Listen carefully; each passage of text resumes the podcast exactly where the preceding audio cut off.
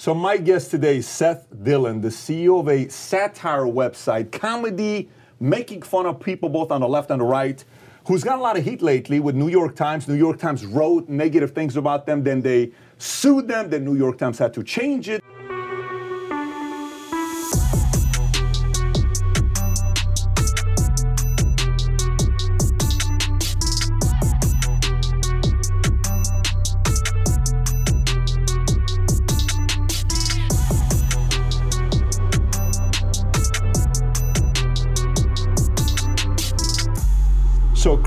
Jack changed his name to more politically correct Caucasian Jack, which is pretty hilarious. I've read three of them, I haven't read the 10.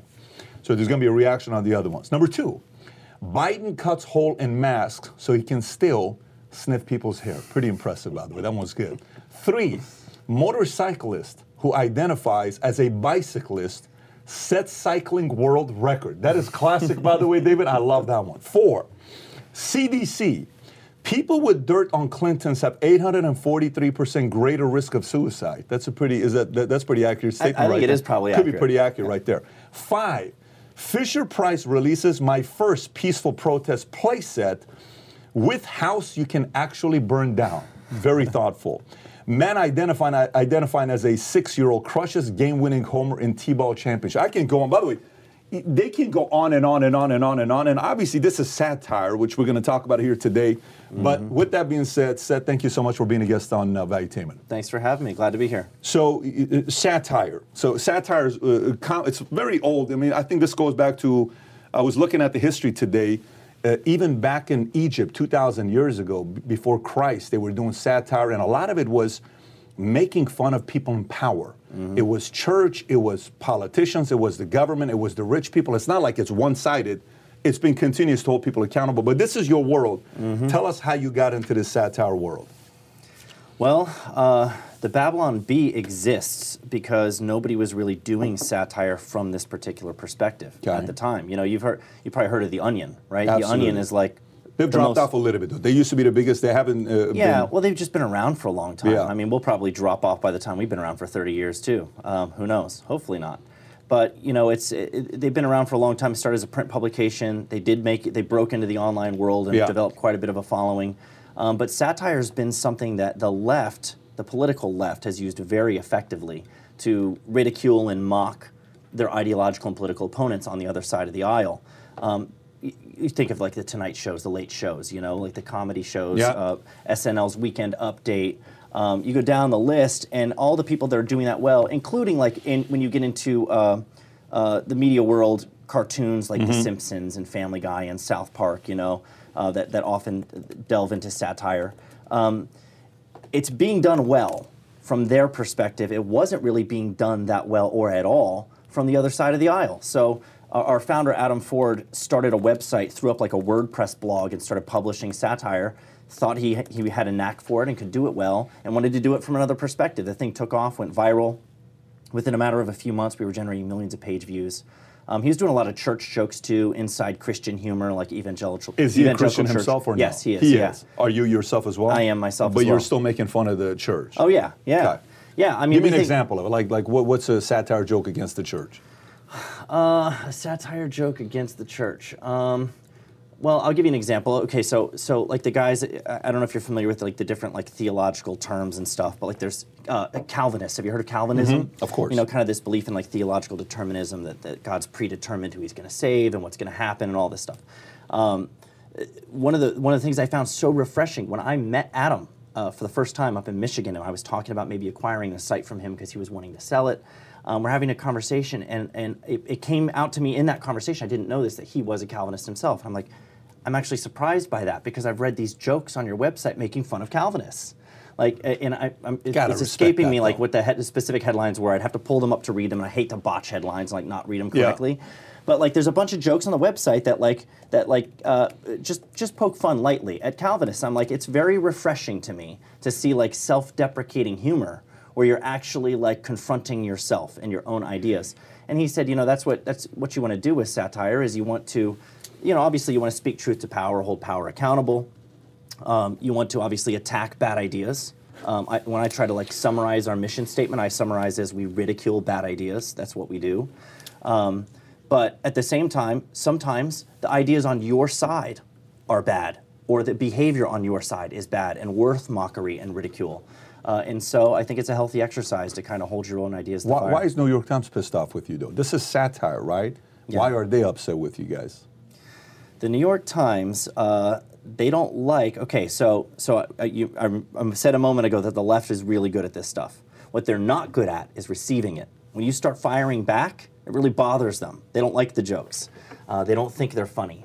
Uh, so the New York Times has kind of jumped onto this argument. It's been going around for a long time. We had uh, uh, years ago, probably three or f- almost four years ago, Brian Stelter tweeted about us. Uh, and, you know, he's a CNN personality, and he said, um, "The At the Babylon bottom, Bee." he's at the bottom of uh, all the shows. I believe Yeah, he's at yeah. the bottom of Don Lemon. Yeah. Yeah. He said the Babylon Bee is a fake news site. They call it satire, and he put that in quotes. Interesting. And his point there is that we're only pretending at being satire. We're like putting it on Yeah. and trying to make people believe we're satire so that we can write these stories that are false that people will believe. Um, the New York Times kind of picked that up and ran with it and, and wrote a piece about us. They've actually written a couple about us. One of them that was kind of raising the question of whether we're uh, just pretending to be a satire site, and then one of them actually said we are a, and I'm quoting them, a far right misinformation site that sometimes traffics in misinformation under the guise of satire. So it's this, you know, devious, malicious thing that they're accusing us of doing, where we pretend to be satirists. Um, we objected strongly to we're, we're a satire site, no less than the Onion. We just have a different political perspective, different theological Now, perspective. Onion is left. Onion would be considered Onion would be on the a- left. Yeah. yeah. Yeah. So when you see issues like gun control or abortion or whatever the issue is that people come down either hard on the left or hard on the right about, the Onion is always satirizing from that perspective on the left side, you know, making fun of the gun rights people or something like that. Um, and, and, you know, we, we're just doing it from the other side and, and, and kind of firing back. But but to call our motives into question, how do they know our motives? How do they know we're writing this satire to try to mislead people? It's silly. Our website is so obviously a satirical website. So um, we actually we sent them a demand letter, demanded that they retract that story. Within five days, they edited that story. They did. And- so they at least did it. yes, they Okay. deleted all the references to us in that story. I think it's important great. for the audience to know you if they haven't heard about you guys. You got 20 million visitors a month. I think Mm-hmm. you got 20,000 paid subscribers. I believe those numbers could be bigger today. Yeah, they're old numbers. They're- yeah, yeah, so bigger it's, numbers. it's not like you're not getting you're getting a ton of traffic. Everyone's Oh, yeah. talking about you guys right now. You guys are funny. You're you're doing it the right way. When has satire ever been canceled? Has there ever been a satire site show uh, uh, talent that's ever been canceled? Well, there's certainly been comedians who have been canceled, right? There's been comedians who have been attacked. Um, there's been comedians who have lost their Twitter pages or their Instagram pages uh, for making jokes that were considered beyond the pale, politically incorrect. Um, usually, it's not for misinformation. It's unusual the way that we're getting. You know, we get we got caught up in this whole thing where uh, it, around the last election, there was all this concern about fake news influencing voters, right?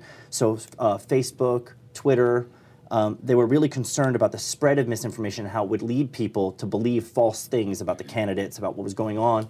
And so they wanted to clamp down on that and control misinformation. So they started working with third party fact checkers. And they started fact checking stories that were uh, factually inaccurate and rating them false. Yeah. So they could then flag them and let people know that they were false or take them down and completely pull them down. They started doing that with us. So we got fact checked. Uh, the, the most notable one happened, uh, the first big one that happened was in 2018. We wrote a piece about how CNN had purchased an industrial sized washing machine to spin the news in before publication. Which is pathetic. I mean, you may want to say that one more time. And we're going to put the picture up here for people to see. Yeah. Can you can you repeat that? CNN purchases industrial sized washing machine to spin the news in before publication. Now it's absurd, right? It's like that, that can't Yeah. actually happen.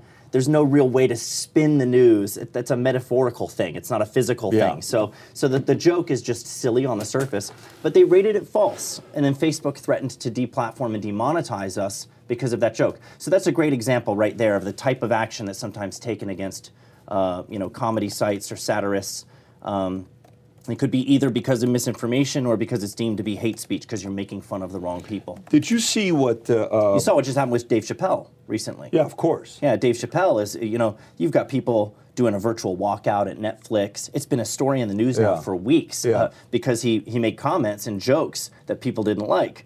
So they're trying to get him taken off Netflix. They're trying to get Netflix to But take down the special. Netflix is staying strong, by the way. They're not standing moving. with him. Yeah. They are standing with him, which is great. Which is impressive because Reed Hastings is on the left, and he gave three Right. million dollars to Newsom to help save his recall. So Right. it's not like they fully agree with everything he's saying. It's just a business model saying we're okay back in uh, Chappelle and leaving him on there. Right, right.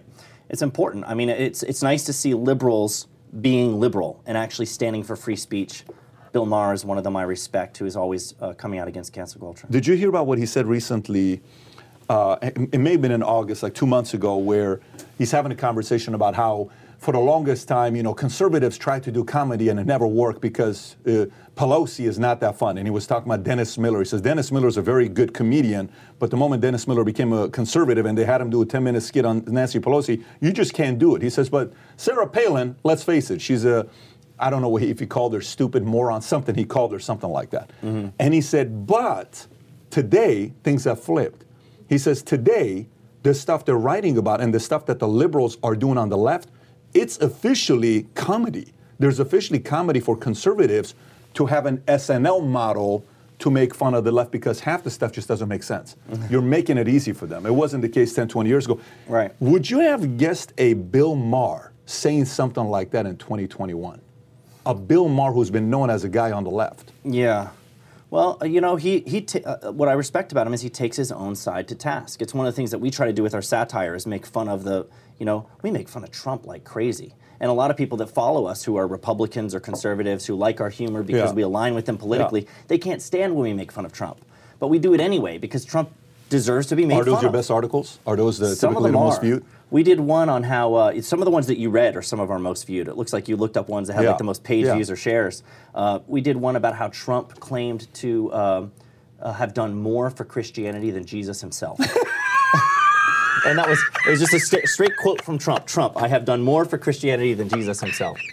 Now. That's believable. I find that believable, is right? believable. Because y- y- you're playing into Trump's ego. I could totally see him saying that. Now, we wrote that in 2019. You listen to this. This is crazy. We wrote that in 2019. Snopes fact checked it, rated it false. Now the reason Snopes fact checked it is because it was going viral. People were sharing it, believing it was true. to me.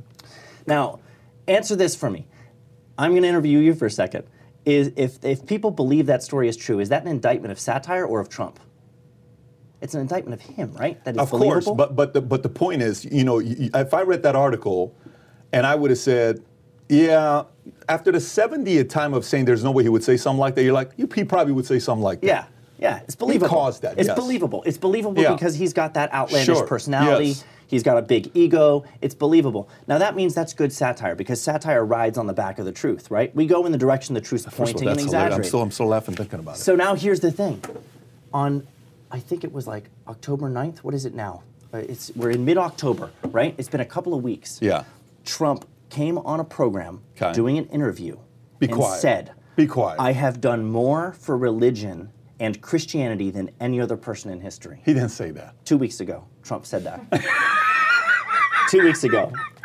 So we made that joke in 2019. Snopes Give me the rated title it again. false. What's the what's the title of the uh, the article? Trump. Uh, I have done more for Christianity than Jesus himself. Okay, go ahead. I'm listening to Yeah. you. So, uh, so now, here's the interesting thing: Snopes rated it false, but now he's actually said it. If you look it up, you can actually see he made that statement just a couple of weeks ago. Three and a half million, sh- 15 million shares. Yeah. This article. Yeah, yeah, that one went crazy. done more for Christianity than Jesus.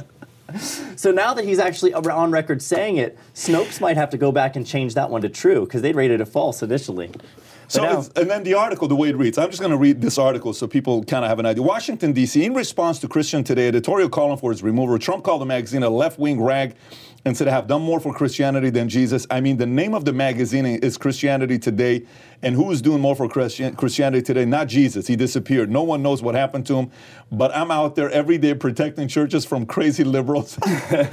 Here's the part, though. Let me explain to you my experience with Onion, okay? Okay. First time, I want to say 11 years ago. I have no idea what the Onion is. I'm not followed, you know, uh, Onion. My friend Tom sends me an article from Onion, okay? And I don't know what the article was about. I'm like, Tom, are you kidding me? When did this happen? And originally, I believed the story. Right, right. Because I felt, and says, no, Patrick, it's Onion. Onion is a satire website that does it. So Right, meaning, if somebody reads this for the first time, Yeah. those are the people's reaction. You know how you watch a movie with somebody and you want to see their reaction for the Yeah. first time? Yeah. I want to see someone's reaction for the first time who has no clue what Babylon Bee is. Right. To say, did you hear about this news site, what they posted, what Trump said today? And you share it with them just to get their reaction. How many Well, people can go- actually believe this stuff, though? A, lo- a lot do because it's believable. And again, I have to make this point. It's a very important point. The fact that satire is believable. See, what they want you to do when they don't like your jokes. Yeah. The, left was fine with this one because it, fed into their narrative that Trump is, you know, an, uh, an egotistical maniac and he is braggadocious and whatever. So they didn't mind this one. But when what what they're trying to get you to do when they don't like your jokes is they're trying to say, hey, look, you know, people are believing this stuff, it reflects poorly on us. They want you to have jokes that are so divorced from reality that no one could possibly believe they were true. But have you heard the saying, there's a grain of truth in every joke? Or mm-hmm. it's Of funny because it's true? Yes. Right? That's what makes comedy effective. Is if it's if it's got a grain of truth in it, it's rooted in the Yeah, truth. yeah. It's just exaggerating a little bit for you know hyperbole, just to make a point. So that's what satire does. So this is good satire if it's believable. People will try to criticize it for that reason and say this is you, you guys are uh, misleading people on purpose by publishing this stuff that's believable. No, that's not that's not how it works. I think about my friends. I get listen for Armenians, Assyrians, Persians. Man, they, they're naturally satire. Right. They're naturally like this. They're very good at being sarcastic, telling jokes like this. If an Armenian's watching this, one of you guys has got to do something with Babylon being for the Armenian side. Anyways, so tell me how you come up with this. Like, what is the business model? Mm-hmm. Is it mainly, are you guys sitting in a creative room and everybody pitches? Is it a lot of pitching, pitching, pitching? How do you guys come up with these titles? A lot of pitching, yeah. I mean, so we primarily we're riding on the back of whatever's in the news cycle, right? So we want to be timely with it. We want to be writing about whatever people are currently thinking and talking about. So uh, we wake up in the morning and look at the headlines, read the headlines, and I, when I say we, I mean my team. It's not it's not me personally for the most part Yeah. doing this. I do pitch ideas, but but we have a whole team of writers who are, uh, you know, they're in the Slack channels pitching ideas. It's all in the headline, right? We start with the headline.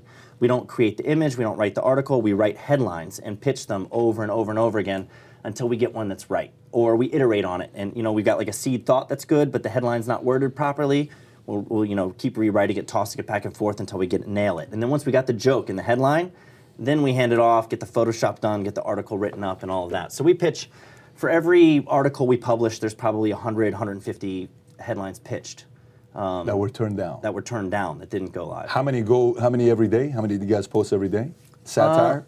Uh, we probably publish between five and ten new articles a day, depending on the day, and then we also repost some evergreen stuff from. so only from five before. to ten a day. So the Yeah, entire model is to come up with the best five or ten a day. Yeah, yeah. Got it.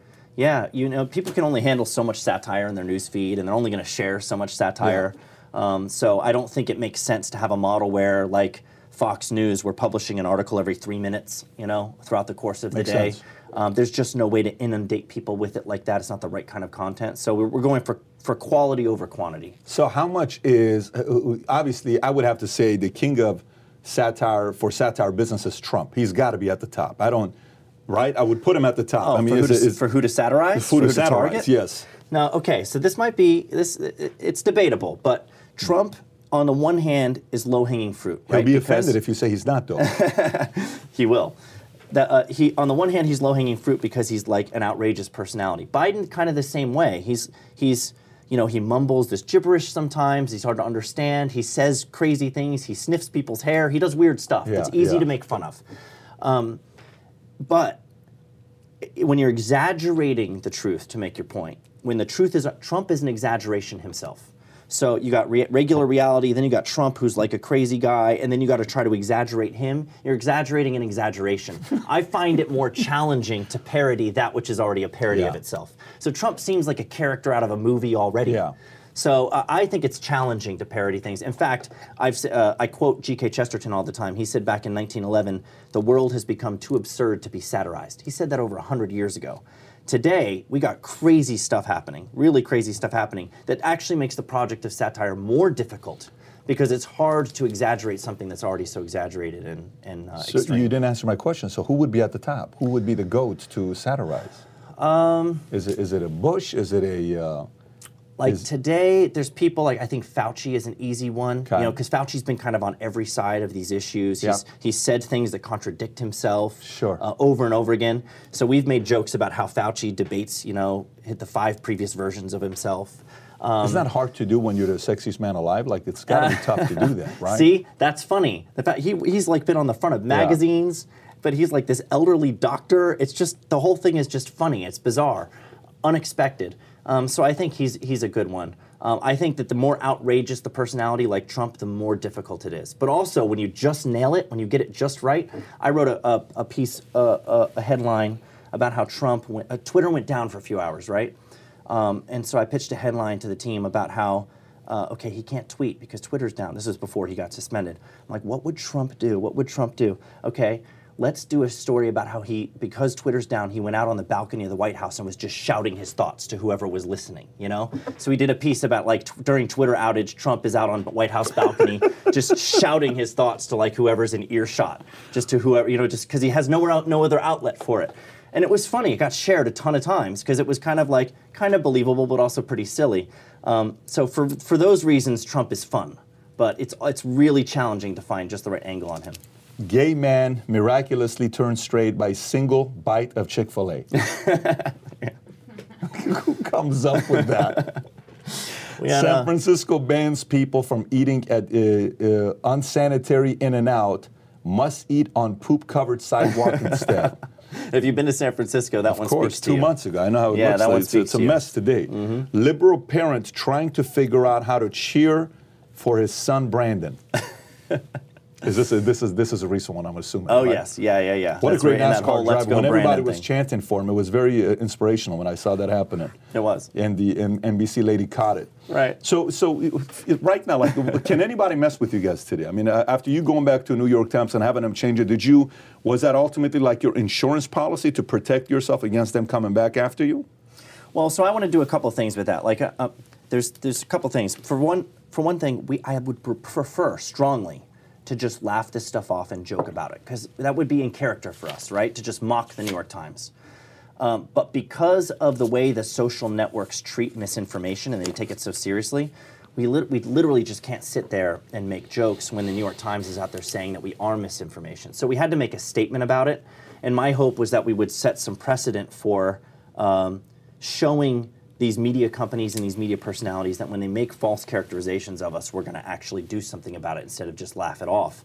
Um, so I think there was some precedent set for that. With, it, with their retraction, I think it's less likely now that other media companies will make that same mistake, which is good. I think that was you know a win for us. We notched that as a big win. Um, but it doesn't mean there aren't other threats. I think the main, if you could, if you were to ask me right now what I think the main threat is to satire right now on like the social media platforms, it's this idea of punching down. You familiar with punching down?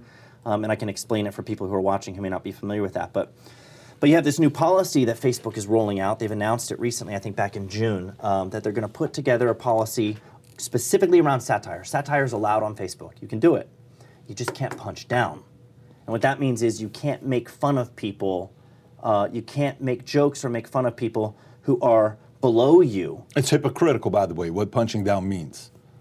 What do you mean? Like, if for if you're punching down, you can't say anything about women. Why? So you're saying women are beneath me? Right, That I exactly. can't say That's that's, what not I- punching. What do you mean punching down? that's what I say. That's sexist, ain't it? No, that's punching down. But you're you're contradicting yourself. with, Yes. You know, with what, what they're coming up with. Yes, if I say, if I look at a woman, I say, you know what, I'm not going to make a joke about you because uh, you're beneath me, and I would rather not joke about someone who's beneath me. That's, you know, that's not polite.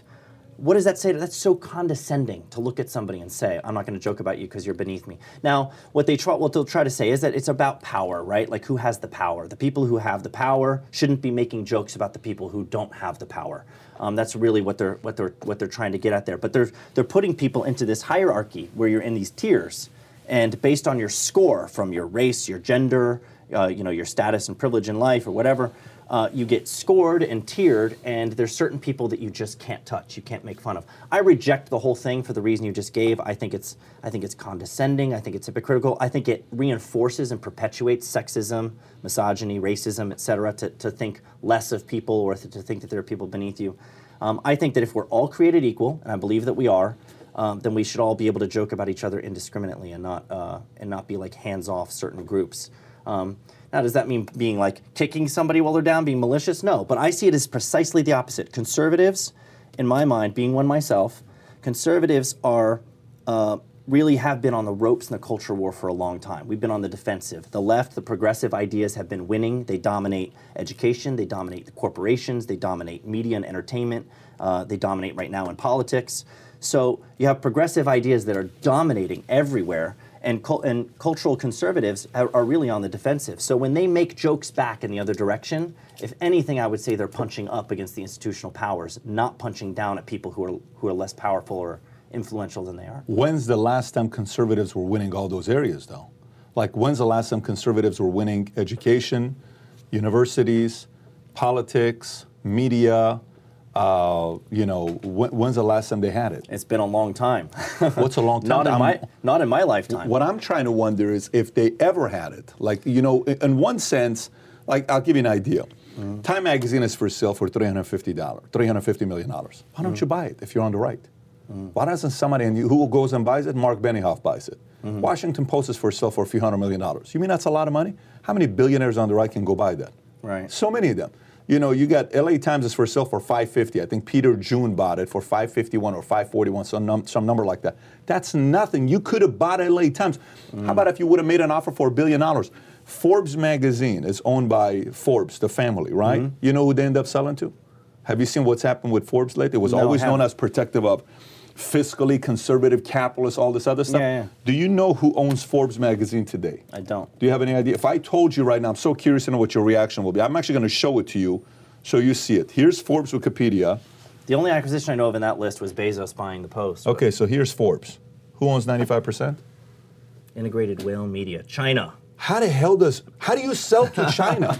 how does the Wow. number one business magazine sell to China? So That's wild. This is the part where I think uh, you got to respect the left because they uh, uh, uh, were long-term thinkers. But for you, since you're in the world, I wonder maybe maybe you had a different story where it was a time where you know Cronkite even was secretly on the left, but he played the position of center, and people trusted him on what he would say. He you know, and not Cronkite, wherever he was politically, but he would stay center, so you can kind of make a decision for yourself. We don't have that today. When did that change? Did it change because uh, we gamify TV? Did it change because hosts were all gamified on who can get the most views? Did it change because of a Morton Downey Jr. came and showed? I don't know if you remember Morton Downey Jr. He became so crazy and wild and controversial that all of a sudden he passed up Oprah Winfrey, Springer, Montel, and those were all faces of TV. And Morton came in 18 months, he's number one on all these platforms. Did that become inspirational where all of a sudden Beckett's kind of going that direction? You know, MSNBC goes that direction with some of the stuff Matthews was doing. What flipped for these guys to start winning? Well, there's a lot of things. So, I mean, if you go back in the history of religion, for example, you know, there's uh, you had basically this idea of like theocratic fascism and you know religious groups that were trying to control society and impose their uh, their morality on society and, and and make sure everybody was abiding by their religious principles basically. You know you've had that happen historically. With conservatism though when you get into like politics generally speaking you know conservatives libertarians they want to kind of uh, they want to live and let live, and they're happy to have people have ideological disagreement with them, and they they welcome the debate and they welcome ideological diversity. The left wants diversity of a different kind. The left wants diversity of skin color and gender and intersectionality. You know, they don't want diversity of opinion and Yeah. viewpoint. Um, so when they take over an institution, they lock it down. They try to hold their, th- that ground and, and prevent people from coming in. Even when you you know you look at corporations that are predominantly leftist in their in their in their corporate makeup, who they who they donate to, which kind of candidates they donate to. Um, it's hard to even get into these places. If you're conservative, it's hard to get a job at, at Facebook, Google. You can't be publicly out about who you are politically. They don't want diversity of viewpoint. They want diversity of other factors. Um, so the once they gain that power, it's very difficult to wrest it back from them. And so I think a lot of people on the right right now are trying to create alternatives. They're trying to create alternative social media platforms. Daily Wire is trying to create alternative media, release their own movies. Uh, people are trying to publish books for kids that are coming from a conservative perspective. Daily Wire of course, just signed a guy from. ESPN. Daily Wire just signed a, Yes. a couple people from They're un- ESPN. they're uncanceling people who I are think. canceled in Yeah. other places, I love yes. that. Good for Ben Shapiro. He's Yeah. doing the right thing. Gina Carano, who got, who got canceled from Disney, And they're they, doing they a movie with her her. up, and they're doing a movie They're with doing her. a movie with her, which So is that's- great. that's great, It's, yeah. it's not a big budget movie. It's a million and a half, two million dollars, but Small still, you're getting yeah. the eyeballs and they're putting it on the app. I think uh, the number I got is 300,000 people watch their uh, movie they did on the app, whatever the movie is about the shooter, you know, the 17 year old yeah. shooter. Run, hide, fight or something Run, like hide, that. fight, Yeah. and something like that. Yeah, so question for you. Mm-hmm. So for me, I'm in the military. I'm an atheist. I'm a Democrat when I'm in the military. And I was a registered Democrat and atheist till 25. This is what mm-hmm. I was. And, and here's what I always learned, okay, when I would watch people. I, I, I, had a, I always made fun of people who were too square, mm-hmm. like too proper. You know what I mean? Where it's like, well, so what are you doing this weekend? Well, I'm going to go to church and then I'm going to do this. I'm like, oh my gosh, frickin', what a boring weekend. You're going to go to church on a, you have two days. You got seven days, five days we're in school. You got two days to yourself. You're going to spend Sunday going to church. You're out of your mind. That doesn't make any sense. What a boring guy you are, right? So, Yeah. a, a, a way of looking at that thing about going to church, you fall in the square category. Because if you want to party, like, let's look at this. You got the far left, you got the conservative, you got the liberal, you got the libertarian. Mm-hmm. Okay. If I put it in there, you got the independent in the middle, right? Okay. Okay. If you probably want to party and have fun, who are you going to have the most fun with? If you want to party, get drunk, get hammered, have fun, no responsibility, no rules, no regulation, just screw off. Who would you want to party with? Well, it depends on how you look at it. I'd say there's a lot of people. If you go to like a town, if you go to like a town like Nashville and you're Yeah. hanging out with a bunch of country folks who are like, su- a lot of them are super conservative, Christian, Had the time of my church-going people. yeah. But they're they'll throw back some beers with you and party with you and have a lot of fun. So- I mean, I went yeah. to Silverado every Saturday night. Exactly. Yeah. So I mean, it depends. Now, I, Nashville can also be a pretty liberal town. At least it is in a, in a uh, from a, a governmental perspective. Um, but I don't know. Is this a trick question? Hey, there's no Um, trick it- question here. No satire, no trick. I don't have a follow up. The only reason I'm asking you this is because I'm thinking about, I'm a businessman, Yeah. right? So I, I run businesses. I'm thinking about it from a marketing standpoint, how terrible of a job conservatives have done pitching their life. Right, as You- being fun, As, yeah. as like, because a life is like this. Well, listen, because you want to save yourself, because it's the right thing to do. Hmm. And the drugs, you don't want to touch drugs because God is watching. It's so much like fear Well, you know based what you that maybe you got to remarket that store. Like You can talk to young people and say, young people like to be rebellious, right? You know what's Yeah. rebellious now? What's that? Get married young, have kids, raise a family, take your son fishing, teach him to read, teach him values. That's rebellious today. That's rebellious.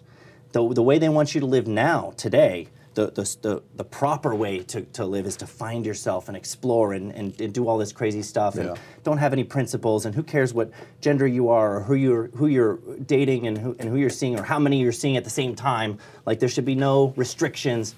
Uh, the rebellious way to live now is the way that's kind of that straight and narrow path where it's rooted in values and tradition.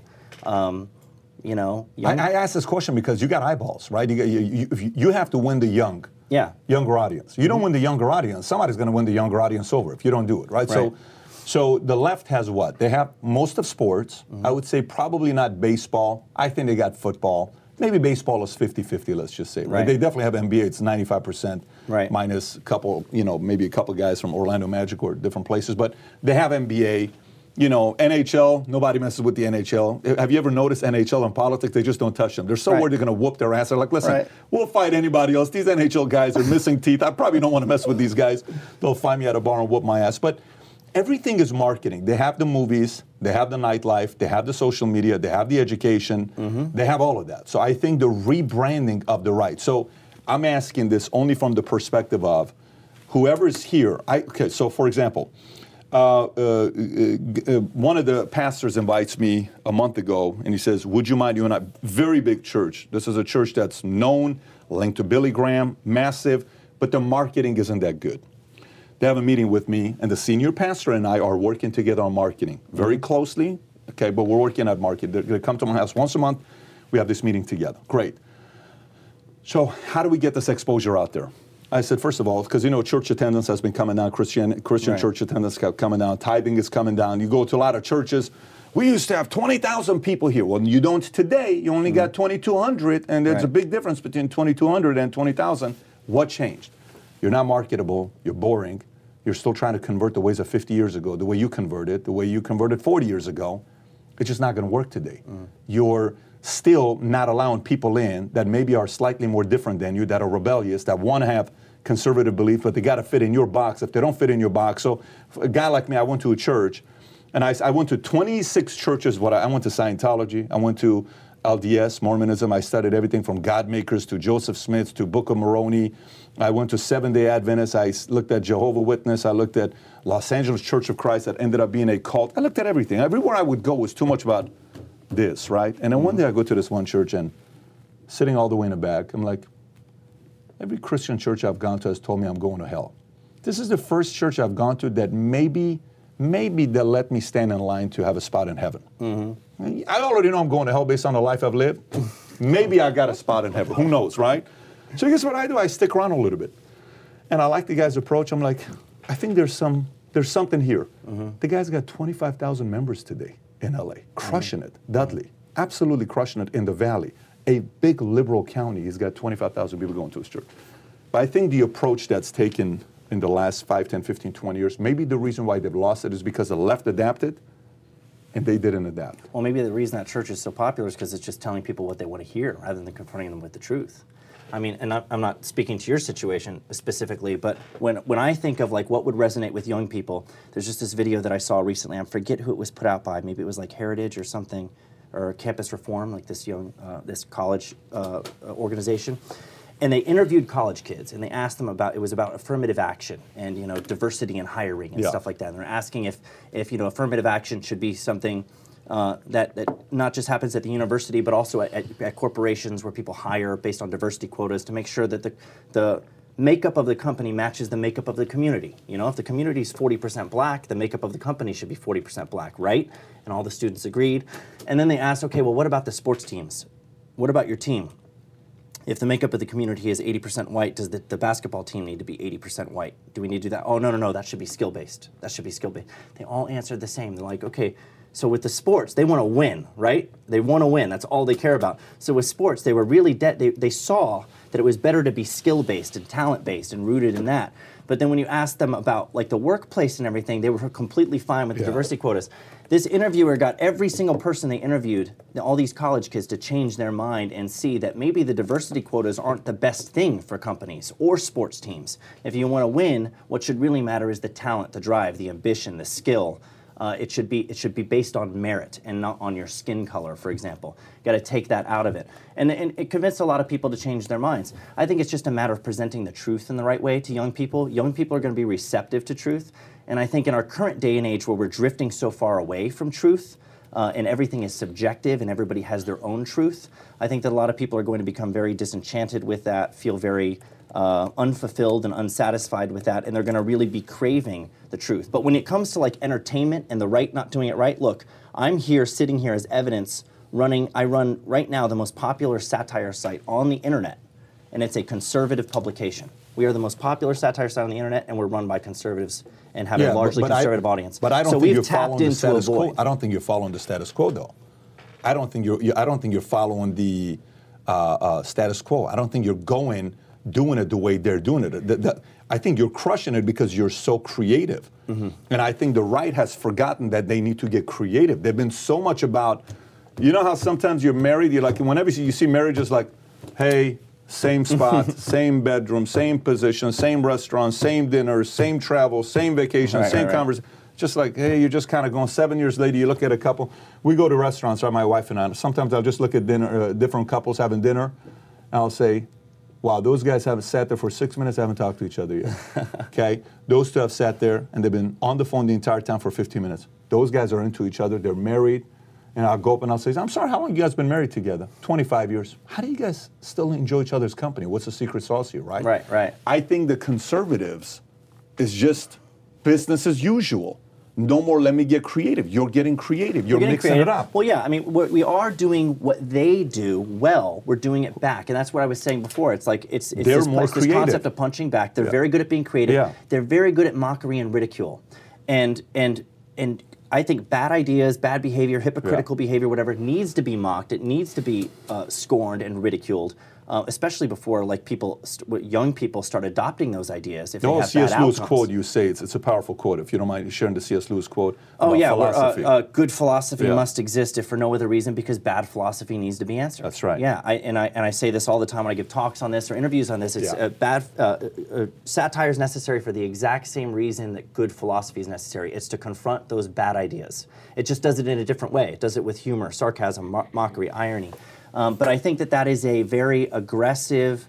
Um, you know, rather than being polite and just saying, "Oh, you guys have a different viewpoint than we have," here's our here's the reason that we believe what we believe.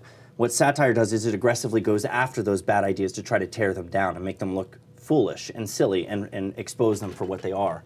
Um, and that's something that historically the left has been better at. We're, I think, finding so much success because we're doing it back in the other direction. I think it's great. I think Yeah. uh, that's the part where, when I look at these guys and I see, w- were you a strong Christian as a kid or no? Were you? Yeah, I grew up in a Christian family. Yeah, my dad's a, ch- a pastor of a church uh, throughout my youth. Are you married? I am, yeah. How long you been married? I'm married 11 years.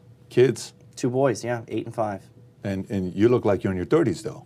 I'm 38, yeah. 38 years old. Yeah. Yeah. So so you've lived in a house with solid values, strong values. You went through it, uh, uh, and and being a good citizen today with your eight and five year old. I'm married. I don't know how many years it is right now. 12 and a half years. Gotta that right. Well, Better our daughter right. was born on our anniversary date, the last one. We have a nine year old, an eight year old, a five year old, and nearly a four month old is what Oh, we wow. have. Yeah, so it's, it's nonstop with us. But you know, if you now let let let imagine the conservative billionaires are watching. Okay, mm-hmm. they hire you as a consultant. You're a young guy that's figured it out, right? You're doing it right in your own way. Daily Wire is doing their part. You doing your part. You got a couple of these guys that are doing what they're doing to protect their own uh, uh, values and principles that they have. What feedback would you give to folks who are in the church who are asking, why are memberships down? Why is attendance down? Why is the, tithing and involvement down?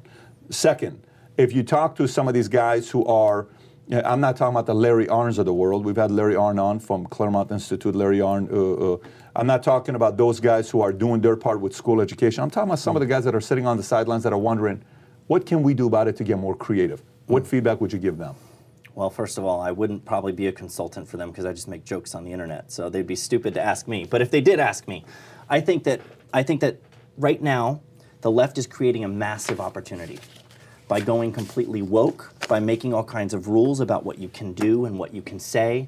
You must be vaccinated. You must not. You must use the proper pronouns. You must not say. They try to compel speech. They try to compel thought. They try to make certain thoughts crimes, certain words crimes.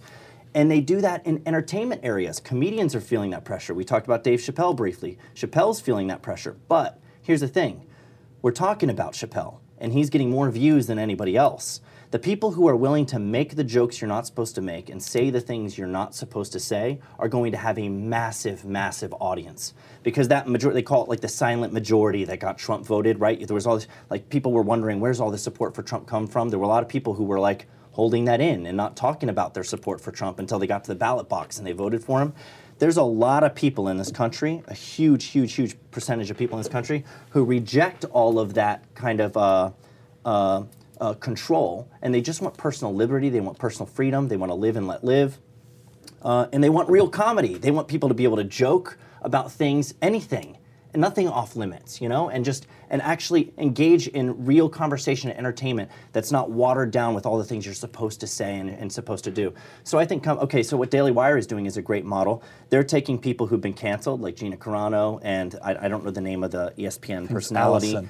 Um, they're gonna, you're going to continue to see people do this, where they gobble up the canceled people and serve those people right back to an audience uh, that's even bigger than the one that they had before. I think that that's going to be a winning model in the future, especially as uh, as you try as they as they basically try to create ideological conformity in all of these areas. People are going to push back on that. I think they're going to push back hard. That creates market opportunity, in my opinion. I agree. Allison Williams is her name, by the way, from ESPN, Allison who Williams, left to go there. She was with them for, I think, 10 or 11 years. Yeah. You said something very important earlier uh, that we just kind of went to the next subject is when I said the whole thing about you know who you want to party with out of these three, and you know you got the left, you got the liberal, you got the libertarian, you got the conservative. To me, when I look Right. at this, I think if you want to hang out with guys and go shoot a bunch of things and hang out with military guys, probably libertarian. Right. You want to smoke It- weed. You want to libertarians. Yeah, if you want to go hang out with guys that are you're going to feel safe and you're going to be able to entertain ideas, maybe go hang out with independents.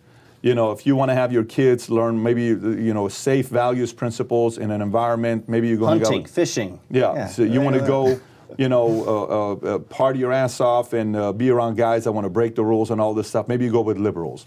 If you want to go uh, uh, have a headache, maybe you go hang out with lefts. You know, you, you have you have areas you can go. If you want to go save some trees or, or pick uh, garbage out of the ocean or something like I that, I don't even think go I don't even think that's it. I don't even think they realize what the hell they're saying half the time. Like, what are you talking about? Like, it, it, it blindly following a political party over your country is absolutely naive and stupid. Mm. Blindly, just because you're like, oh, I'm supposed to do this. Oh, because I'm this. Okay, I got to support it. No, you don't. Right. You got to question it to say maybe this is not a good idea. Maybe this is not something you ought to support. And sometimes your own party will come up with bad ideas.